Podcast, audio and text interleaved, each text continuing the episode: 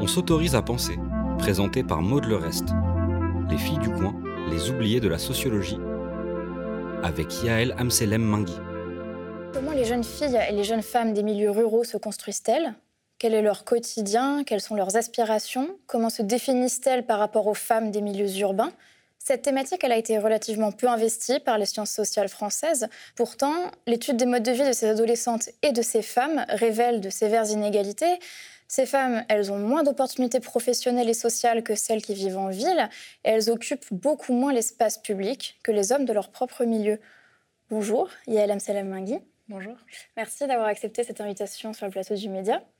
Alors, vous êtes, euh, vous êtes sociologue, vous êtes chargé d'études et de recherche à l'Institut national de la jeunesse et de l'éducation populaire. Vous venez de publier aux presses de Sciences Po Les filles du coin, vivre et grandir en milieu rural.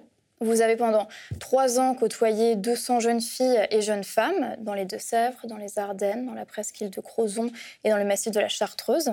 Ces femmes, elles ont entre 14 et 28 ans et c'est celles qui n'ont jamais quitté leur milieu, soit par choix, soit par contrainte. Les femmes interrogées, elles vivent dans des bourgs de moins de 8000 habitants et elles sont le plus souvent issues de classes populaires. Alors, ce titre, Les filles du coin, euh, c'est une référence directe à Les gars du coin, qui est un autre ouvrage de sociologie paru en 2005 et écrit par Nicolas Renaï. Pourquoi avoir choisi de faire ce clin d'œil? Alors, l'idée de cette enquête, c'était de compléter à la fois la connaissance euh, sur la jeunesse en général, sur la jeunesse vivant en milieu rural en particulier, et euh, en lisant les travaux de Nicolas Renaï et puis plus récemment ceux de Benoît euh, force était de constater qu'il manquait en tout cas encore de la connaissance sur euh, une frange de la population juvénile, à savoir les jeunes femmes. Et donc, euh, quelque part, l'ouvrage qui a vraiment relancé euh, les enquêtes sur la ruralité et sur les conditions de vie des jeunes, ça a été l'ouvrage de Nicolas Renaï. Et donc, l'idée, c'était de s'inscrire, alors pas exactement avec les mêmes dispositifs de recherche ni les mêmes objectifs, mais de faire un clin d'œil appuyé au fait que cet ouvrage s'appelait Les gars du coin. Et donc, il avait aussi le droit d'avoir son pendant qui s'appelait Les filles du coin. Parce qu'au final, par abus de langage, souvent quand on parle des jeunes, on parle des jeunes garçons, même si on ne s'en rend pas forcément compte, euh, parce que ce sont eux qui occupent le plus l'espace public et ce sont ceux qui sont les plus visibles au final. Comment est-ce qu'elles le vivent, ça, les, jeunes filles et les femmes que vous avez pu interroger? Alors, c'est pas forcément uniquement par le langage hein, que quand on parle des jeunes, on parle des garçons. C'est tout le temps. En fait, quand on parle des jeunes, on parle des jeunes qu'on voit. Et les jeunes qu'on voit le plus souvent dans l'espace public, dans la vie, dans la société, ce sont les jeunes garçons. Et donc, c'est comme ça qu'on se rend compte quand euh, on va interroger les filles, notamment, quand on leur demande de, d'écrire, par exemple, la composition de leur groupe de copains, de copines. Elles disent souvent non, moi, je suis dans un groupe où il y a vachement de garçons. Et puis quand euh, voilà, je leur demande de nommer les personnes qui sont dans leur groupe, ben, en vrai, il y a plus de filles que de garçons. Et qu'est-ce que ça fait, en fait, cette place des garçons dans les groupes? Et pourquoi il y a besoin de dire qu'il y a des garçons dans les groupes? Alors, d'une part, parce qu'il y a quand même euh, le récit collectif que les filles entre elles, euh, ça chercherait les histoires, contrairement aux garçons entre eux qui ne chercheraient pas d'histoire. Hein. Et puis, euh, il y a aussi le fait d'appuyer euh, sur le fait qu'on va se situer par rapport aux jeunes qu'on voit, aux jeunes qui sont connus.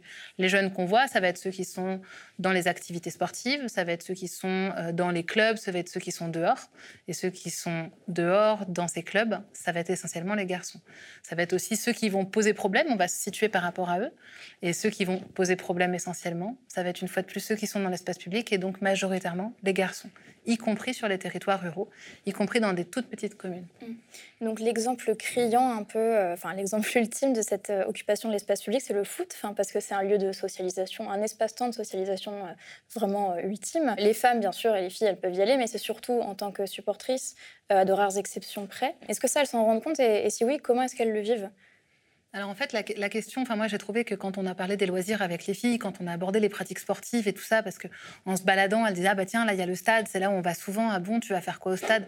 Bah je vais regarder les matchs. À l'époque où il y avait des matchs avec public. Ok, très bien, tu vas regarder les matchs, mais et toi tu joues?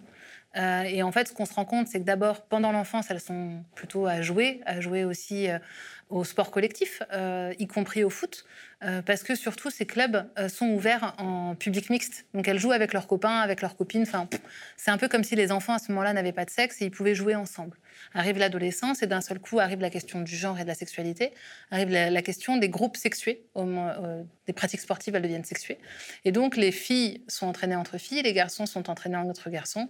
Et tout de suite, on observe de fortes disparités dans l'offre d'activités sportives, mais aussi dans le nombre d'entraîneurs qui sont prêts ou pas à entraîner les filles et sur quelle discipline.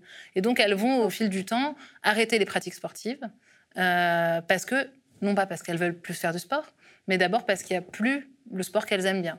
Et donc, elles vont continuer éventuellement à fréquenter euh, le sport par le côté euh, spectatrice, hein, comme on peut dire, mais c'est aussi parce que c'est, euh, alors notamment le foot dans les villages et entre les villages, c'est aussi un gros lieu de sociabilité, de sociabilité juvénile et puis plus largement de sociabilité locale, où bah, à la fin des matchs de foot, on va retrouver toutes les personnes euh, bénéficiant d'une forte notoriété, euh, et puis les notables du coin, c'est aussi là où ça va s'échanger. Donc accéder à cet espace social qui est d'abord masculin, euh, c'est aussi trouver sa place dans un écosystème euh, dans lequel, ben, a priori, au fil de l'adolescence et au moment où elles entrent dans l'âge adulte, elles ont moins de place. Vous en parliez un peu tout à l'heure. Euh, les, filles du coin, elles peuvent véhiculer parfois elles-mêmes certains clichés. Les conneries, les bêtises, c'est un truc de mec, donc un peu forcément le, foot. Et elles, elles se, tiennent bien.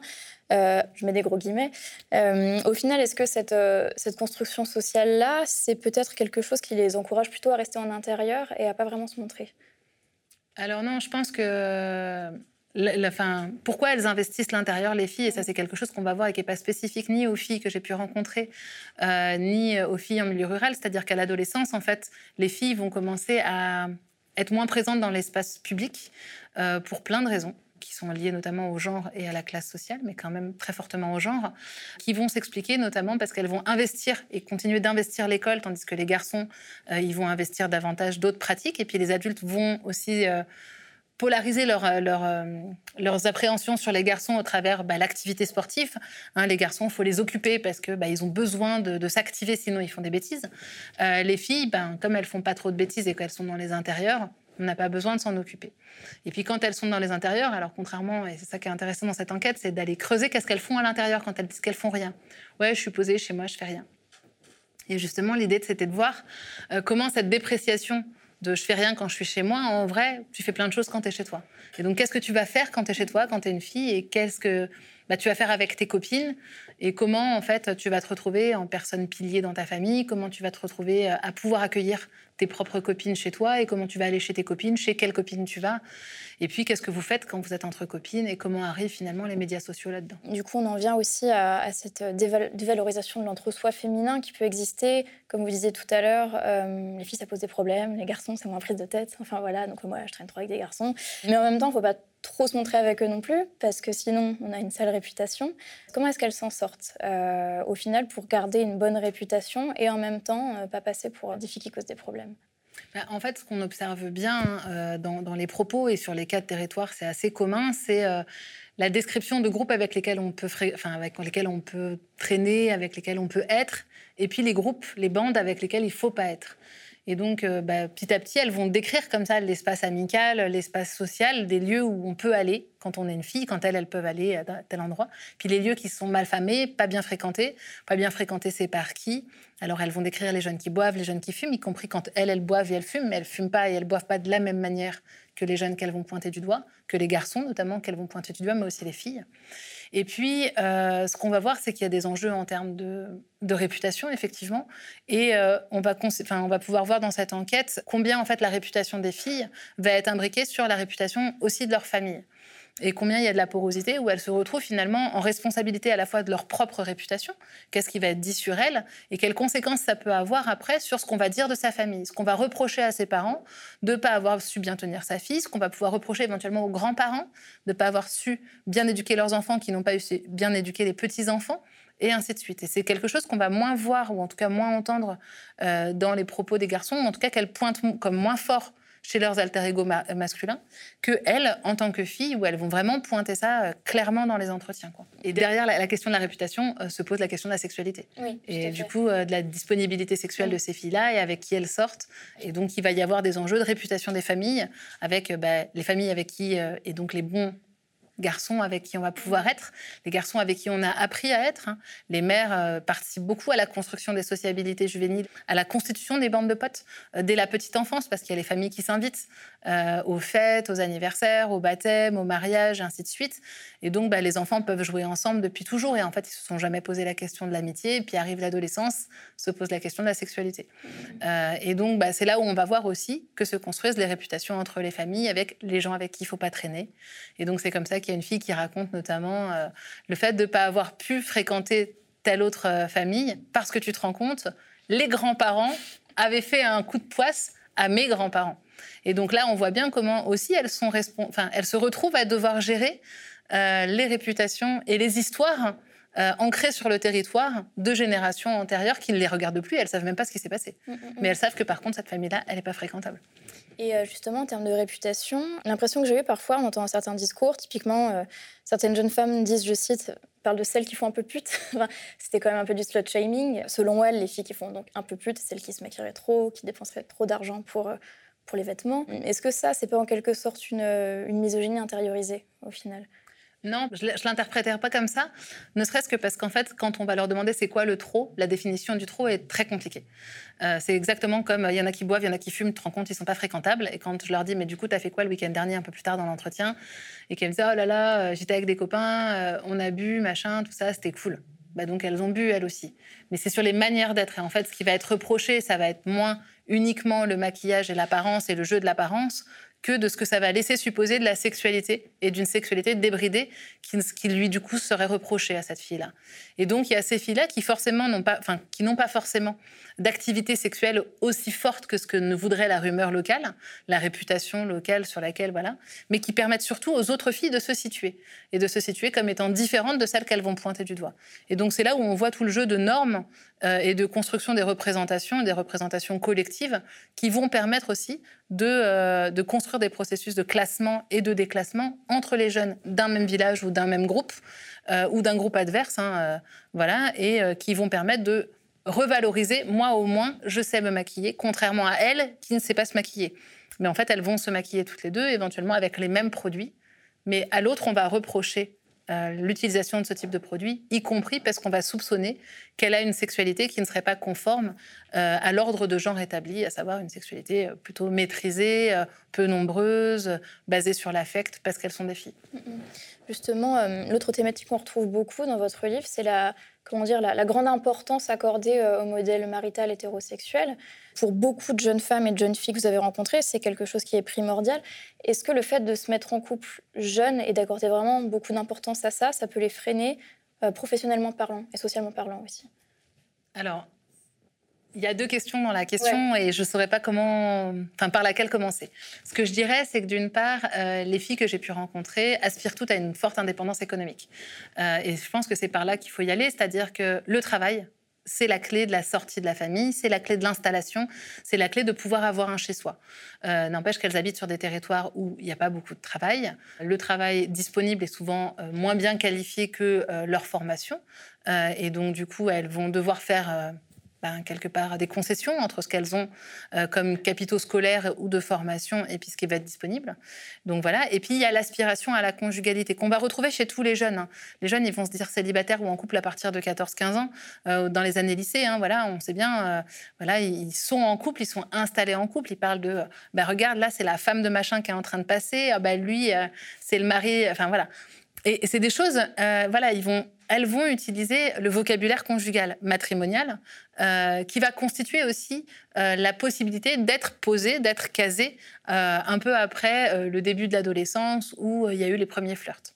Paraître ou être en couple avec un couple qui, a, qui bénéficie d'une forte popularité euh, au sein des groupes de jeunes et parfois aussi des groupes d'adultes, c'est très valorisant socialement. Ça apporte aussi des capitaux, des capitaux en termes de réseau, de, sociabilité, d'être invité, parce qu'on s'est posé et on n'est pas une adolescente qui serait un peu à, voilà, qui serait qualifiée de volage, hein, comme j'ai pu entendre dans les entretiens. D'accord. Vous avez au final rencontré peu de jeunes lesbiennes, trois, si je ne m'abuse. Euh, vous dites que l'hétérosexualité n'est pas remise en question, et en même temps, euh, vous affirmez aussi que c'est des milieux qui ne sont pas plus conservateurs que les autres. Euh, est-ce que vous pouvez un peu expliquer cette contradiction-là qui pourrait y avoir Je pense que ça serait trop rapide de penser que territorialement, ça suffirait pour penser que sur certains territoires, on serait plus conservateur que d'autres. Mmh. Je pense aussi, et ce que les enquêtes montrent clairement, hein, et pas que la mienne, hein, il y a beaucoup d'enquêtes euh, là successives qui montrent bien que les jeunes bougent beaucoup plus en termes d'acceptabilité euh, de l'orientation sexuelle différente de leurs potes et de leurs proches euh, que ne le font leurs parents, et notamment leur père, par exemple. Et donc on voit bien qu'il y a une acceptabilité plus forte euh, d'orientation sexuelle minoritaire, d'identité de genre minoritaire, euh, contrairement aux générations plus âgées. Donc on voit bien que ça bouge à ce niveau-là. Pour autant, euh, ne serait-ce que parce qu'aussi j'ai rencontré des jeunes qui sont plutôt jeunes. donc pour certaines, elles sont dans l'adolescence, pour d'autres, elles sont au moment de l'entrée dans l'âge adulte. une partie d'entre elles est rentrée par l'hétérosexualité dans la sexualité et dans les relations avec dans les relations affectives ou sexuelles. Ce qui ne veut pas dire pour autant qu'elles n'ont pas des pratiques avec d'autres filles, mais elles se définissent pas comme lesbiennes. C'est-à-dire que la définition de soi par l'orientation sexuelle, elle va éventuellement arriver un peu après, euh, avec euh, éventuellement, alors là, dans les, dans les trois filles que j'ai pu rencontrer, il y en a certaines qui vont se définir plus militantes, entre guillemets, que d'autres sur la question LGBT, sur euh, les droits, sur le fait d'exister dans l'espace social. Euh, même avec euh, une minorité, euh, même en faisant partie d'une minorité sexuelle. Et, c'est ça qui est intéressant aussi, c'est de voir comment elles bousculent ou comment elles font bouger leur groupe de pairs et comment elles vont aussi reconstituer leur groupe de pairs au fil de leur adolescence et puis de l'entrée dans l'âge adulte. Et donc, ce qu'on voit notamment dans les territoires ruraux par rapport aux territoires urbains, c'est les outils Internet et notamment les médias sociaux qui leur permettent euh, d'ouvrir un espace des possibles qui n'est pas possible juste dans l'espace local. C'est-à-dire qu'en ville, on a des bars, on a des quartiers, on voit les espaces, on voit les gens, on voit les gens en couple d'âges très différents, avec des couples composés de manière euh, très différente. Euh, dans l'espace rural, la visibilité de ces couples-là est beaucoup plus difficile, beaucoup moins accessible à tout un chacun. Il y a beaucoup moins de bars, l'offre de bars est quand même en baisse clairement déjà avant la période de crise sanitaire, donc on va voir après comment ça se passe. Et donc les bars qui seraient euh, LGBT friendly sont aussi, enfin ont aussi moins pignon sur eux. Et donc elles vont utiliser les médias sociaux aussi pour créer des communautés d'appartenance, créer et découvrir aussi un univers social qui n'est a priori pas celui dans lequel elles vont baigner. Donc voilà. Donc après, il y a trois filles qui se disent lesbiennes, il y a plus de filles qui ont eu des aventures avec d'autres filles, mais qui pour autant se définissent pas comme lesbiennes dans cette enquête, et qui laissent voir aussi comment euh, ben, elles n'ont pas fait l'objet euh, de lesbophobie particulièrement forte, en tout cas au moment où je les rencontre et dans la période qu'elles ont vécue avant. Ce qui ne veut pas dire que tout a été simple, mais pour autant, elles vont pas décrire euh, un contexte hyper lesbophobe euh, qui serait euh, spécifique au rural ou aux classes populaires. Donc il y a une autre partie du bouquin qui est aussi euh, centrée sur, sur l'adolescence, notamment sur la vie en collège et lycée. Vous avez beaucoup parlé à des ados en collège et en lycée. ce qu'elle ce qu'elle rapporte, c'est que les interconnaissances, elles sont très fortes dans ces milieux-là. C'est des, des, gens avec qui on est, on est scotché pendant des années. Donc en fait, quand on a une réputation, c'est pour des années et des années et des années. On sait que l'adolescence, pour beaucoup de gens, c'est pas une période facile. Est-ce que ce serait presque encore plus difficile dans ces milieux-là où on ne peut pas se défaire de sa réputation je ne sais pas si c'est plus difficile. Il y a les forces et la faiblesse, enfin, on dire les avantages et les inconvénients de grandir ensemble. Grandir ensemble, ça protège, on se connaît. Après, grandir ensemble, ça rend aussi impossible de, euh, changer, de, place dans le groupe. Alors, euh, ce qu'on va voir, c'est qu'effectivement, il y a quand même euh, de l'école maternelle à l'école primaire, au collège, les mêmes groupes d'amis qui vont euh, se retrouver. Alors même si le collège, ça ouvre sur plusieurs villages, on va voir malgré tout qu'ils vont retrouver. Hein. elles vont retrouver euh, les mêmes potes, elles vont rester avec les mêmes potes. Et que finalement, ça va être la fin du collège avec les premières formes d'orientation scolaire. Et puis surtout le lycée qui va éclater la bande de potes. Et du coup, tout au fil de l'école primaire, mais même de la maternelle, jusqu'à la fin du collège, vont perdurer les réputations des familles, les familles qui prennent soin ou pas de leurs enfants, mais aussi les familles qui euh, peuvent inviter. Les filles qui peuvent inviter leurs copines depuis l'école maternelle euh, sont aussi les filles qui sont invitées. Les filles qui n'invitent pas depuis l'école maternelle sont les filles qui ne sont plus invitées et qui ne seront pas invitées jusqu'à la fin du collège en fait. Parce que ben elle, quand j'étais en primaire, elle m'invitait pas parce qu'en fait elle pouvait pas. Hein. Souvent quand on n'invite pas euh, c'est qu'on ne peut pas inviter. On ne peut pas inviter économiquement ou juste euh, spatialement parce qu'il n'y a pas l'espace à la maison ou parce que les parents sont dans des situations très compliquées qui font qu'on ne peut pas inviter ou on n'a pas le droit d'inviter chez soi. Mais malgré tout, ce qu'on voit bien, c'est que les premières formes d'invitation et donc de construction euh, de sociabilité juvénile, elles ont un impact dès la petite enfance en fait, et elles vont se retrouver tout au fil de l'adolescence. Et donc changer de statut ou changer de place dans le groupe, c'est extrêmement coûteux. Mais pour autant, je suis pas convaincue que ça soit spécifique à ces filles-là.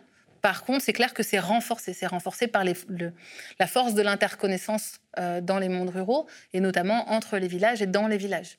Et donc, ben, quand on sait que telle fille n'est pas fréquentable ou telle famille ne euh, faudrait pas la fréquenter, c'est quelque chose qui va se savoir et puis euh, qui va se dire de classe en classe et qui ne s'oubliera pas.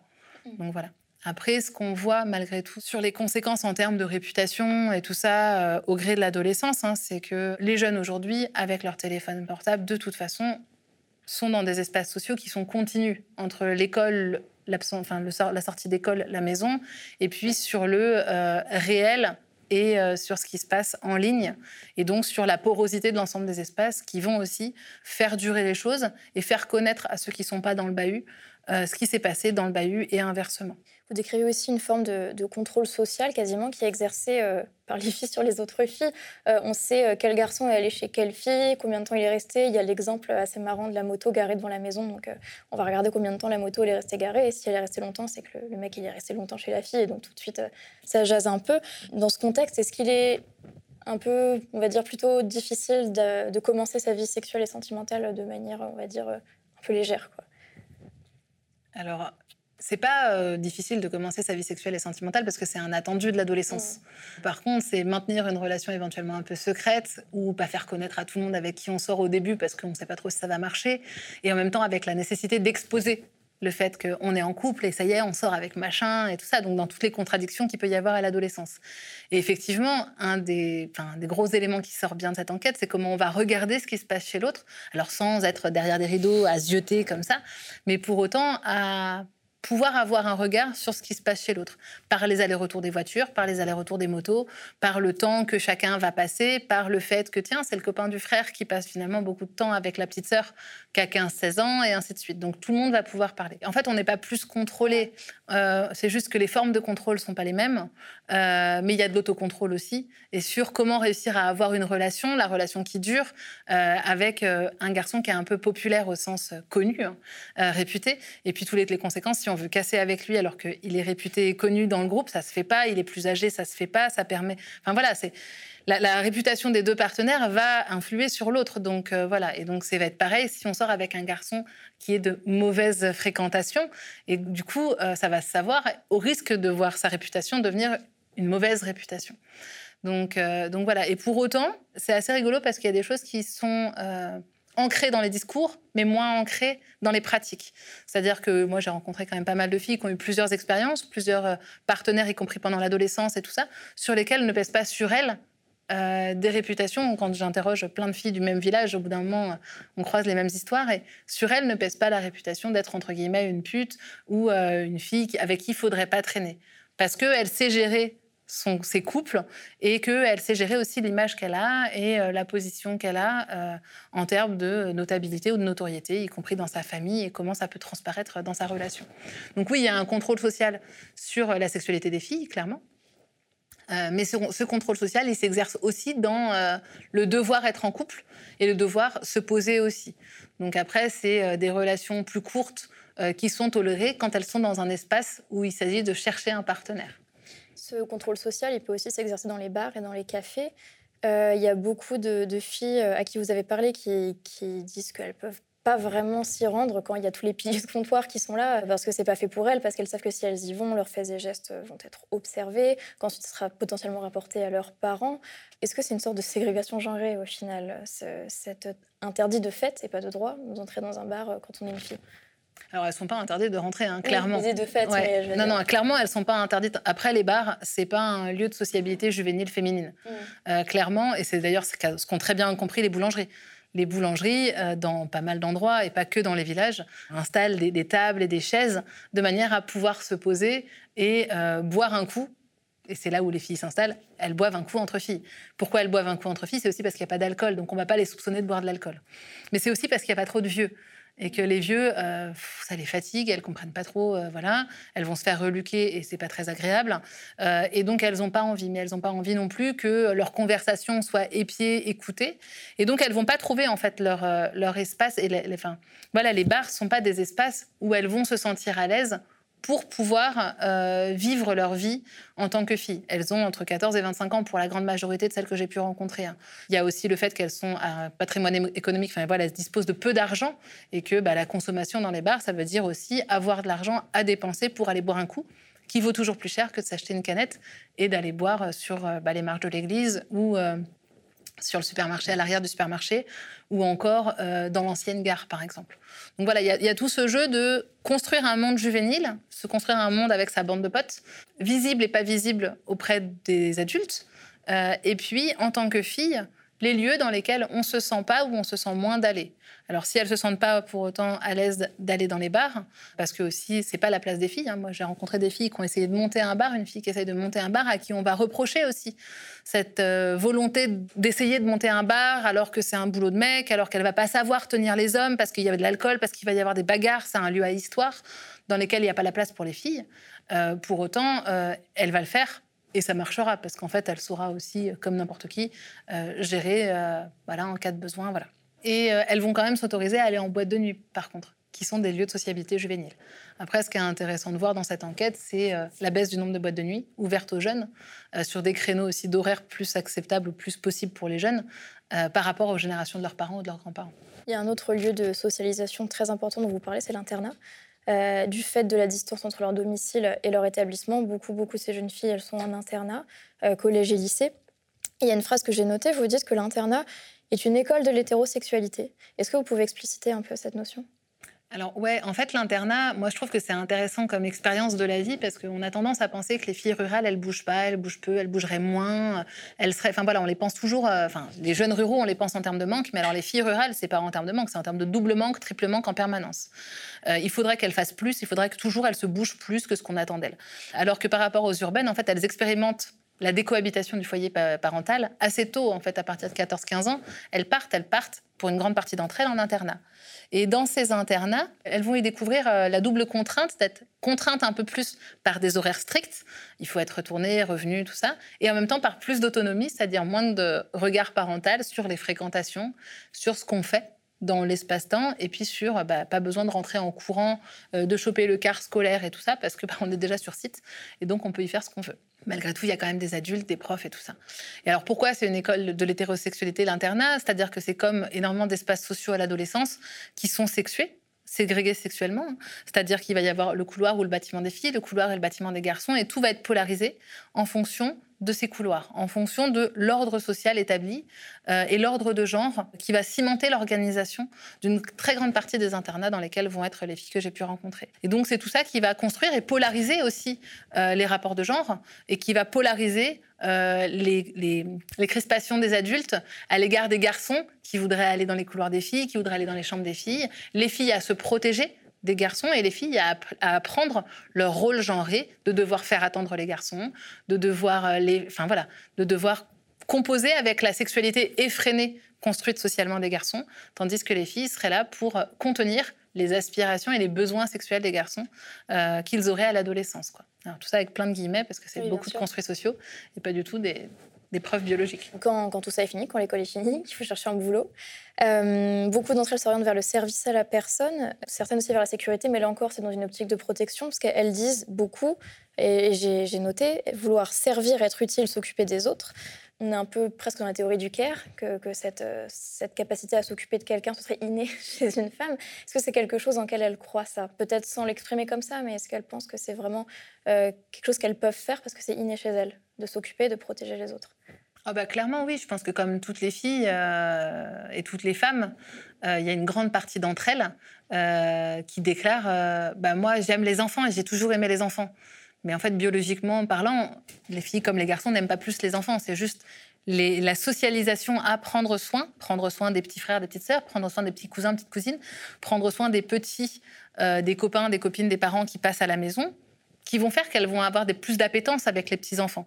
Euh, pareil avec les personnes âgées, il y en a plusieurs, euh, il y en a pas mal qui travaillent auprès de personnes âgées, euh, parce que c'est les emplois disponibles aussi, mais aussi parce qu'elles ont appris à s'occuper de leurs grands-parents ou des vieux du village, à qui il faut faire les courses, à qui il faut donner un coup de main, à qui, à qui, à qui. Et en fait, elles aiment bien les petits vieux. Elles les appellent, hein, mes petits vieux. Oh là là, tu verrais, là, faudrait que je te le présente. Oh, mon petit vieux, il est très sympa, machin, tout ça.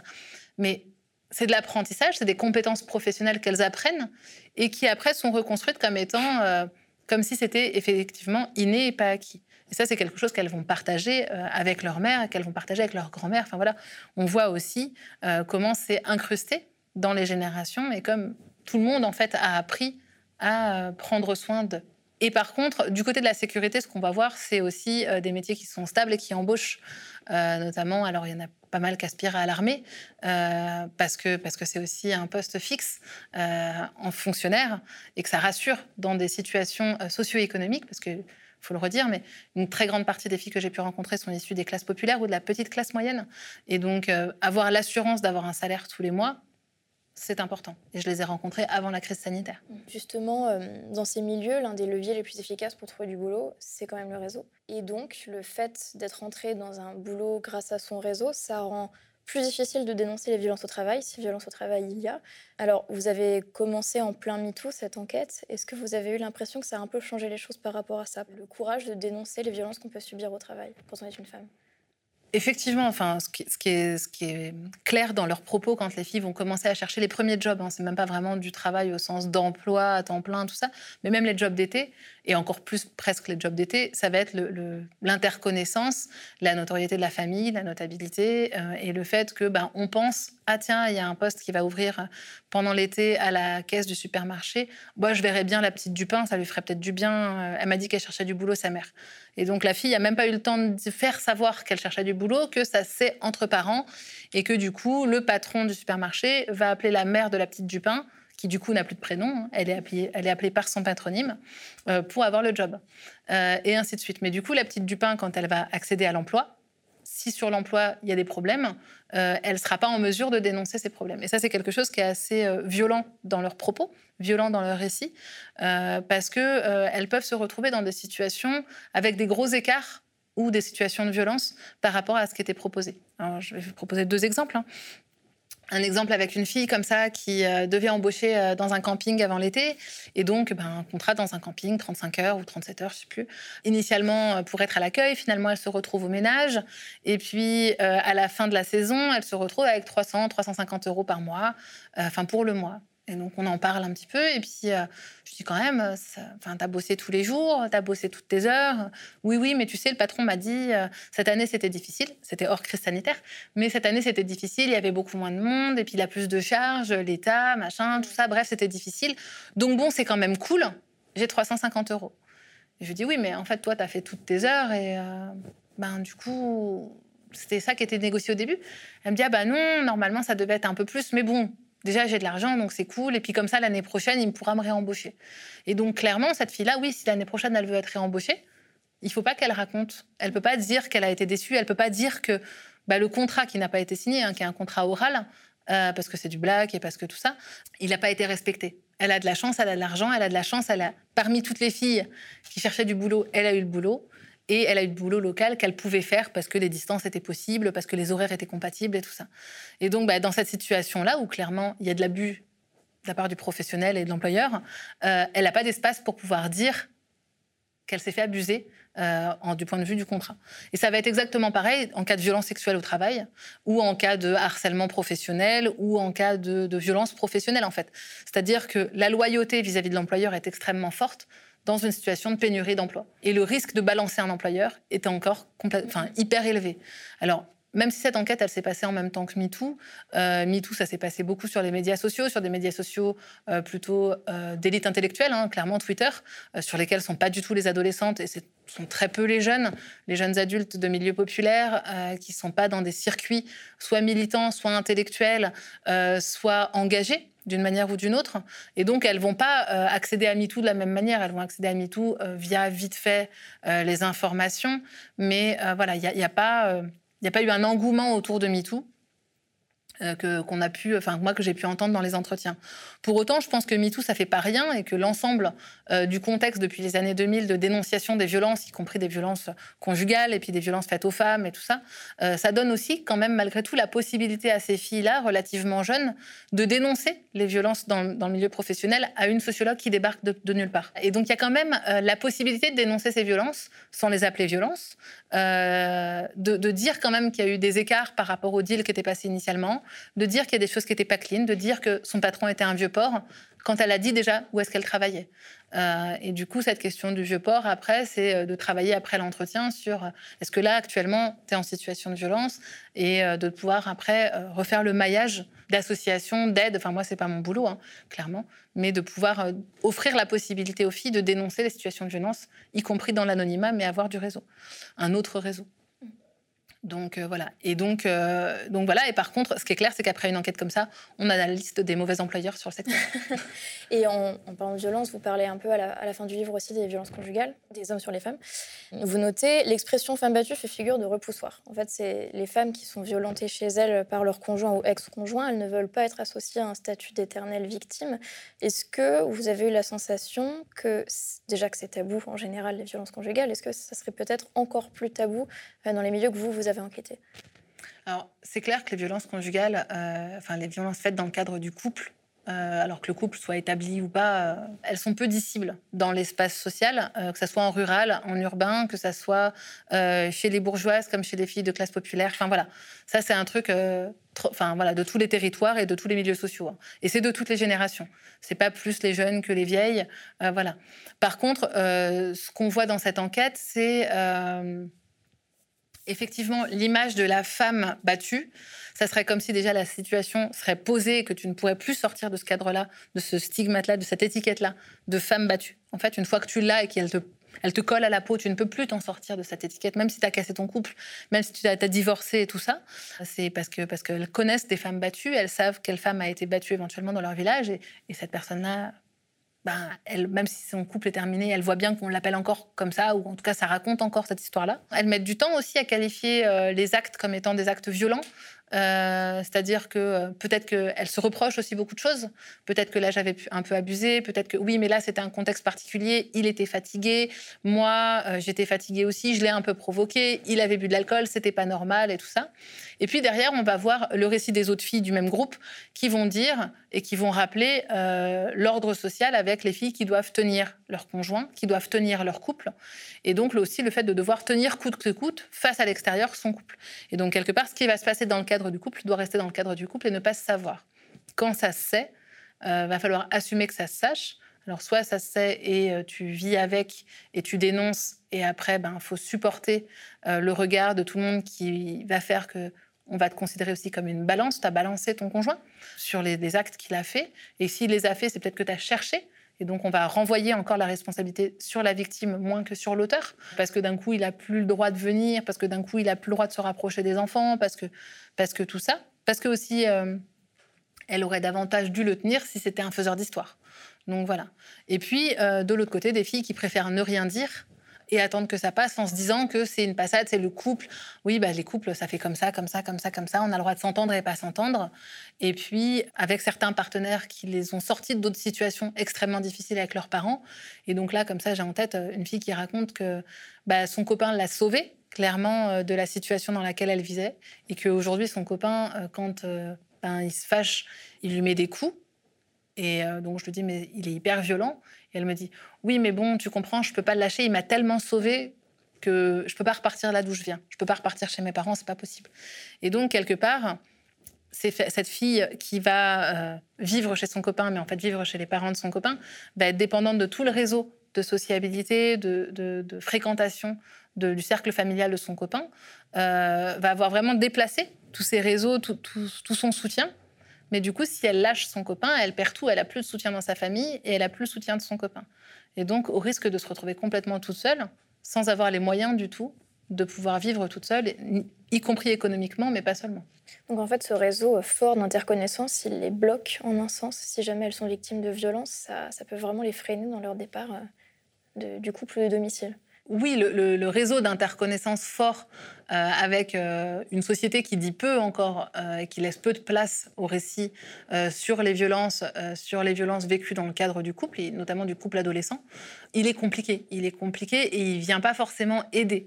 Après, en off, il y a des cousines, des tantes, des mères, des voisines qui vont essayer de conseiller la fille qui vont essayer euh, de la sortir de là et ou euh, de lui apprendre à vivre avec, euh, voilà, et qui vont raconter ce qui leur est arrivé, voilà. Mais ça va être socialement, on va, on va, on va attendre d'elles qu'elles tiennent leur couple. Hein. Mais oui, le fait de penser que une personne n'est pas capable d'en violenter une autre, mais non, mais il est si sympa.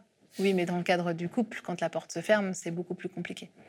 Et pour autant, il y a des filles qui ont réussi, hein, qui ont quitté leur conjoint, il y a des, des, conjoints violents, enfin voilà, il y a des filles qui en sont qu'on claquait la porte, mais euh, à prendre le risque de se retrouver sans filet. Mm, mm, avec un grand euh, risque, quoi. Mm, bah, merci, Yael Amsalem Bangui, euh, de nous avoir accordé cet entretien. Merci. Le média est indépendant des puissances financières et n'existe que grâce à vos dons. Soutenez-nous sur lemediatv.fr. Et pour ne rien rater de nos contenus, abonnez-vous à nos podcasts.